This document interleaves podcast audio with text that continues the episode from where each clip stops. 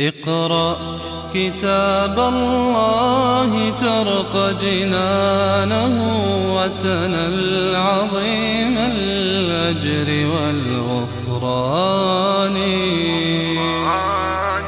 رتله روي القلب من نفحات. قال سبحانه فإذا بلغنا أجلهن. إذا بلغنا أجلهن يعني انتهت عدة المرأة. وعدة المرأة هي ثلاثة قروء كما قال ربنا سبحانه والمطلقات يتربصن بأنفسهن ثلاثة قروء قروء جمع قر القر ما هو؟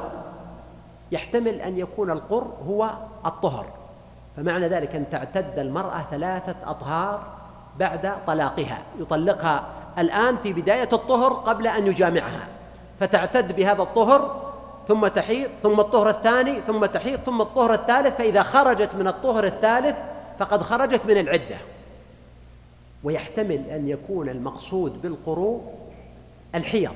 فإذا طلقها الآن في هذا الطهر الذي لم يجامعها فيه تبدأ العدة بعد الحيضة الأولى. الحيضة الأولى ثم الثانية ثم الثالثة فإذا انتهت من الحيضة الثالثة خرجت من العدة. وإذا كانت المرأة غير ذات قروء فسيأتي ذكر حالات للمطلقات وكذلك لمن توفي عنها زوجها. وهنا قال سبحانه فإذا بلغنا أجلهن. ليس المقصود بلغنا أجلهن يعني انتهت العدة لأنه إذا انتهت العدة ما يجوز له أن يراجعها. وإنما المقصود بلغنا أجلهن يعني شارفنا أو قاربنا يعني عنده فرصة ما دامت في العدة أن يراجعها. إذا كانت رجعية إلى نهاية العدة له إلى آخر لحظة في العدة أن يراجعها.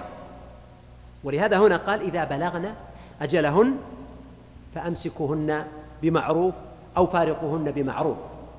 بخلاف مثلا آية أخرى لما يقول سبحانه فلما قضى موسى الأجل وسار بأهله. ما قال بلغ الأجل قال قضى الأجل يعني انتهى من الأجل. ففرق بين قضى الأجل وبين بلغ الأجل. بلغ يعني وصل إليه قاربه أو شارفه. فهو هنا سبحانه يقول فإذا بلغن أجلهن فأمسكوهن بمعروف. عندك فرصة له وهو الإمساك. أن تعيد المرأة إلى عصمتك الرجعة إذا كانت رجعية. فأمسكوهن بمعروف. هنا دائما الرجل يعتقد غالبا بأن المرأة هي المخطئة. وكذلك المرأة تعتقد غالبا بأن الرجل هو المخطئ وأنا أكثر من مرة أدخل في مثل هذه القضايا أجد يعني صعوبة كبيرة في إقناع أي من الطرفين أنه مؤقتا غض الطرف عن أخطاء الآخر ودعنا نتحدث في أخطائك أنت حتى نصحح. وأنني سوف أذهب للطرف الثاني وأكلمه بالطريقة ذاتها أيضا. أما أن يكون الزوج يلوم المرأة والمرأة تلوم الرجل فهذا معناه أنه لا يمكن أن نصل إلى قرار. الله سبحانه وتعالى هنا يعالج هذه القضية فيقول فأمسكوهن بمعروف. الخطاب هنا للرجل أنه حينما تمسكها أو ترجعها مطلوب منك أن تمسكها بالمعروف. يعني تحسن إليها لا تعاتبها لا توبخها لا تزجرها لا تقصر معها. فأنت المخاطب بهذا أيها الرجل قبل المرأة. فأمسكوهن بمعروف. والمعروف هنا نكرة يشمل كل شيء فيشمل أيضا النفقة بالمعروف والمعاملة بالمعروف وأداء الحقوق. أو فارقوهن بمعروف. والفراق مؤلم لفظ الفراق بحد ذاته مؤلم. يعني كثير من الناس يتألمون من كلمة الفراق ويتوجعون. منها يقول إذا تباعدت من قريب فلا يهولنك البعاد والتمس العودة من قريب فإن عكس الوداع عاد. فالفراق مما تتألم منه النفوس.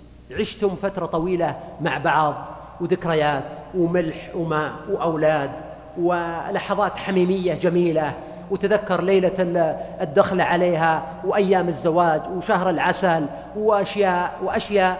ثم هنا يكون الفراق. فلفظ الفراق بحد ذاته مؤلم ولكن أحيانا إذا لم يكن إلا الأسنة مركبا فما حيلة المضطر إلا ركوبها إذا كان ولا بد فليكن الفراق بمعروف أيضا. يعني تفارقها تقرر أنه خلاص لن ترجع لن يكون هناك رجعة. تجنب أنه والله تتكلم في هذه المرأة أو تغتاب المرأة أو تسبها أو ما أشبه ذلك. وإنما من كرم الرجل أحيانا أنه قد يظهر ألمه على فوات هذه المرأة. وما أشبه ذلك من المعاني الجميلة. قال سبحانه وأشهدوا ذوي عدل منكم. ظاهر الآية أنه يجب الإشهاد على الرجعة ويجب الإشهاد على الطلاق. وبهذا قال كثير من الفقهاء أن الإشهاد واجب على الرجعة وواجب على الطلاق. وهذا أيضا هو أحد القولين في مذهب الإمام أحمد والشافعي وأقوال لبعض الصحابة أن الإشهاد على الطلاق واجب وعلى الرجعة واجب. وإذا وقع الطلاق أو وقعت الرجعة بدون إشهاد صح وعليه أن يشهد حتى لا يقع هناك اختلاف أو تجاحد. يعني ممكن أن يقول الرجل مثلا إنه أرجعها وتقول المرأة لم يرجعني وقد خرجت من العدة. يمكن يقع هناك ميراث فالمرأة تدعي أنها زوجة والورثة يقولون لا ليست بزوجة وإنما تم تطليقها.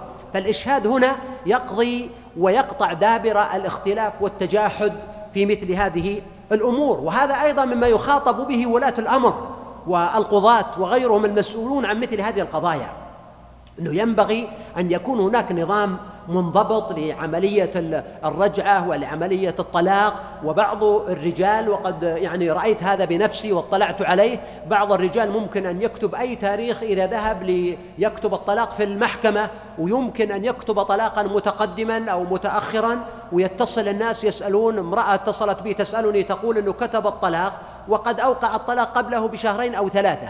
هل اعتد بالطلاق المكتوب في الصك أو في الطلاق الواقع فعلا؟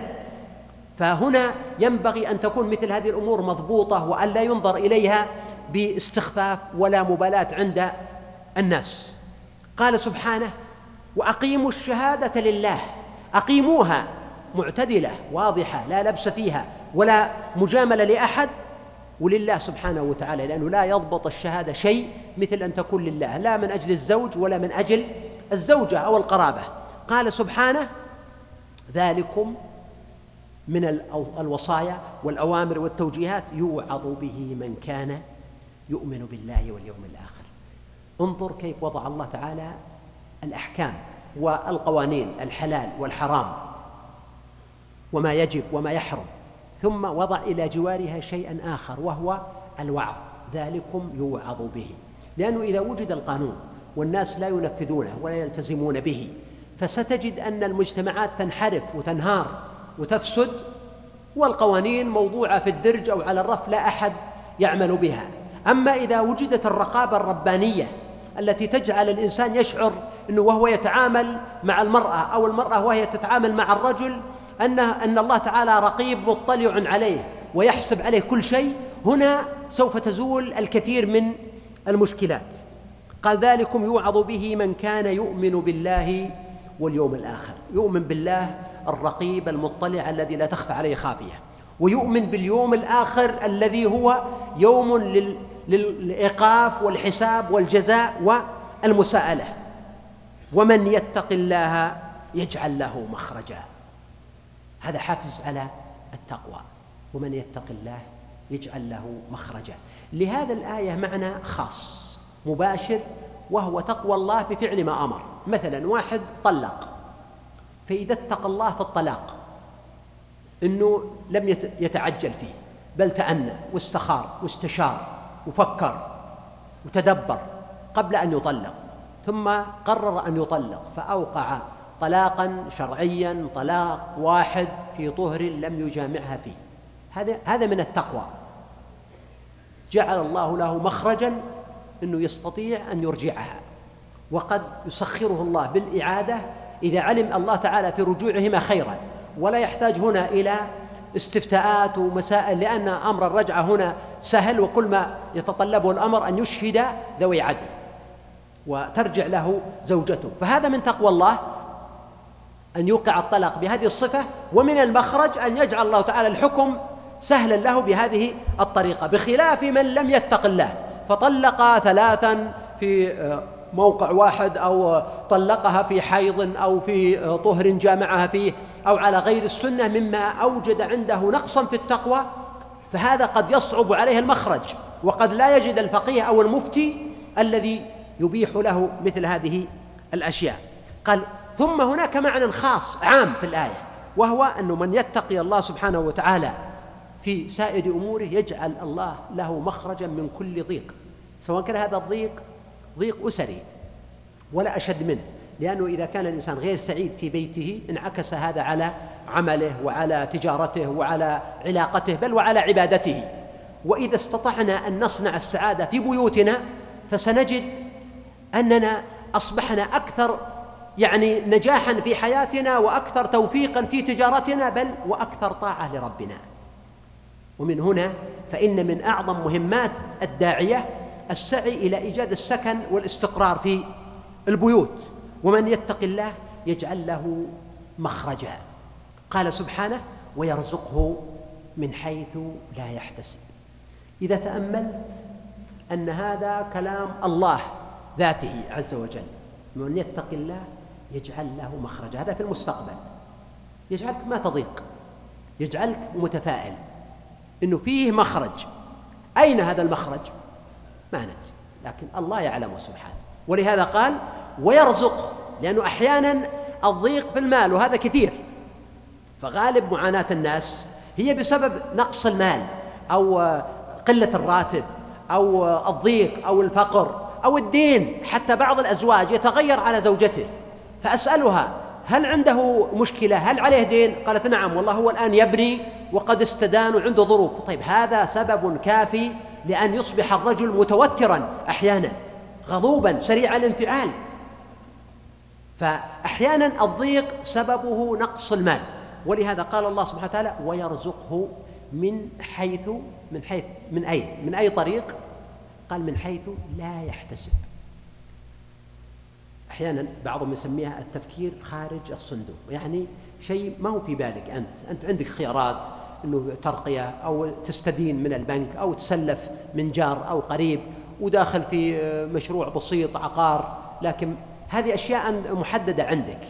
لكن من حيث لا تحتسب أشياء ما جاء لها بال ولا خطرت في بالك. يمكن يكون منها منها على سبيل المثال القناعة والقناعة كنز وهي رزق بحيث أصبح الإنسان عنده قناعة. القناعة جعلته يتصرف في ماله بطريقة منضبطة ولا يسرف في الأموال. وبالتالي أصبح يوفر.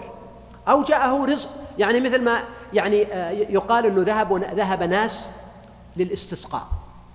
يطلبون السقيا من السماء. فأحدهم خرج ومعه شمسية. لماذا؟ لشدة ثقته بالله سبحانه وتعالى.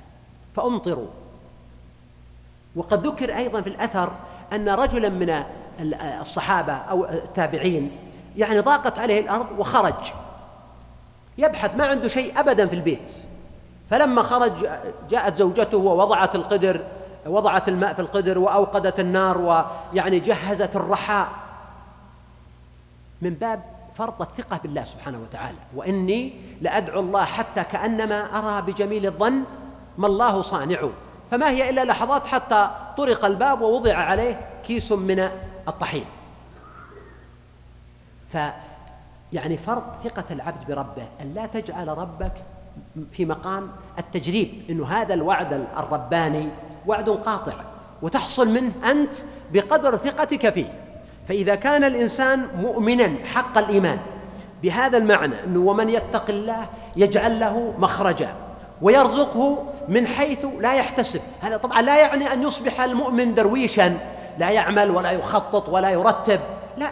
جزء من التقوى جزء من تقوى الله سبحانه وتعالى التخطيط والترتيب والاقتصاد كما يقال نصف المعيشة والتأني وعدم الانخداع بالناس. كل هذا مطلب وهو من التقوى لكن أيضا هذا كله لا يغني عن الثقة بالله سبحانه وتعالى ووعد الله وأن تكون فيما في يد الله أوثق منك فيما في يدك. ويرزقه من حيث لا يحتسب. ولذلك الإنسان يقول من حيث لا يحتسب. من وين؟ من وين؟ قال الله سبحانه وتعالى جوابا على هذا ومن يتوكل على الله فهو حسبه. من الله سبحانه وتعالى. يا مريم أن لك هذا؟ قالت هو من عند الله. إن الله يرزق من يشاء بغير حساب. هذا البعد الإيماني في الرزق غائب اليوم عن كثير من الحضارات والأمم والثقافات بل والمشاريع. الاقتصادية. ولذلك تقع الأزمات والنكبات بسبب أن الناس يعتمدون اعتمادا كليا على الحسابات المادية ولا يضعون هامشا ولا أسمي هامش هو أصل للتقوى والتوكل على الله والثقة فيما عند الله سبحانه وتعالى وفي مقابل ذلك أيضا إطعام الفقير والمسكين وابن السبيل. ولهذا قال ومن يتوكل على الله فهو حسبه فهو كافية. طبعا التوكل لا يعني ابدا عدم فعل الأسباب ولذلك ابن القيم رحمه الله ذكر فئتين انحرف في هذا السبيل. فئة من يعملون الأسباب المادية ويغيب عنهم الدعاء والتوكل على الله. والفئة الثانية هم فئة من يقعدون ولا يعملون السبب وقد يلجأ أحدهم إلى الدعاء فقط أو الصلاة فقط وقد علم أن السماء لا تمطر ذهبا ولا فضة. وإنما كمال الإيمان هو بالتوفيق بينهما والحزم وفعل السبب مع كمال التوكل على الله وألا يقول الإنسان كما قال قارون إنما أوتيته على علم عندي. ثم قال إن الله بالغ أمره. ما أراده الله تعالى سوف يبلغه ويحققه عز وجل. وفي قراءة إن الله بالغ أمره. فما أراده الله تعالى سوف يكون ولكن قد جعل الله لكل شيء قدرا. كل شيء عنده بمقدار. ولذلك حينما نتكلم عن الرزق والتوكل وأن الله بالغ أمره هنا نراعي أن, قد جعل الله لكل شيء قدرا. يعني الناس أحيانا يحلمون أحلاما بعيدة. مثل إنسان يحلم بالثراء الفاحش دون أن يكون عنده السبب المعتدل في ذلك. وهذا خطأ. وإنما الشرع يأمر بالاعتدال. وأنا مرة ضربت مثال بمحمد يونس العالم البنغالي الشهير الذي حاز على جائزة نوبل وصاحب بنك جرامين والذي كانت بدايته في مشروعه عبارة عن ماكينة خياطة أعطاها لأسرة فقيرة محتاجة من حسابه الخاص. ثم تطور هذا المشروع وأصبح يستدين لنفسه وانتقل بعد ذلك من أن يكون تكون مهمته أن يزيد الأغنياء غنى ويزيد الفقراء فقرا كما في آه، مثلا قروض البنوك التي لا تصرف إلا لمن عنده مستوى معين من المال والغنى والراتب. إلى أن يكون مخصصا لمساعدة الفقراء والأسر المحتاجة المعدمة وأن ينشئ هذا البنك الذي استقل عن البنك المركزي وأصبح أكثر من سبعين بالمئة من ملكيته هي للفقراء أنفسهم. واستطاع أن يصحح أوضاع آلاف بل عشرات الآلاف من الأسر. هذا نموذج هذا من التقوى ترى. وهذا الإنسان اتقى الله تعالى وفكر وفتح الله له ورزقه من حيث لا يحتسب ورزق غيره أيضا عن طريقه. ووضح لك هنا كيف أنه يمكن من الإنسان أن يعمل من لا شيء شيء كان محمد يونس يقول أنه نحن ندرس طلابنا في الجامعة. النظريات العلمية في الاقتصاد المعقدة التي لا يستطيع الطلاب أن يفهموها. فإذا خرجنا من الجامعة أتينا للسوق ووجدنا أناس فقراء لا يستطيعون أن يجدوا الغداء والعشاء. ومن هنا ترك العمل الأكاديمي واتجه للعمل الميداني والعمل الاجتماعي. فتقارن بين هذا وبين ما حصل آه، قبل فترة ليست بالبعيدة في دول الخليج والأردن وغيرها من قصة ماكينات الخياطة لكن بشكل آخر التي أصبح الناس يحلمون بثراء سريع وكل إنسان يسأل أمه وعمه وجدته وخالته عن المكاين التي يوجد فيها الزئبق وكذا وتجد كل أحد عنده حلم. ليس حلم أنه يعني رحلة ألف ميل تبدأ بخطوة واحدة أو التدرج وإنما حلم أن يغمض عينيه ثم يفتحهما فإذا به يعني لديه ثروة هائلة وكبيرة. ودائما مثل هذه المخاطرات هي التي تودي بالناس. ومن هنا قال قد جعل الله لكل شيء قدرا لكل شيء مقدار وكمية لا تزيد ولا تنقص. ولذلك قد يكون من رزق الله للعبد القناعة كما قلت من رزق الله للعبد الاقتصاد من رزق الله للعبد حسن التدبير. والآن في بلاد العالم كله عبارة عن برامج ودورات تدريبية تأتي إلى أسرة مثقلة بالديون. فتعلمهم كيف يقتصدون وكيف يتخلصون من أعباء هذه الديون وتضعهم أمام مفاجآت غريبة جدا في قضية إضاعة الأموال والتفريط فيها. اقرأ كتاب الله ترق جنانه وتنل عظيم الأجر والغفران. رتله روي القلب من نفحاته كالماء يروي لهفة العطشان.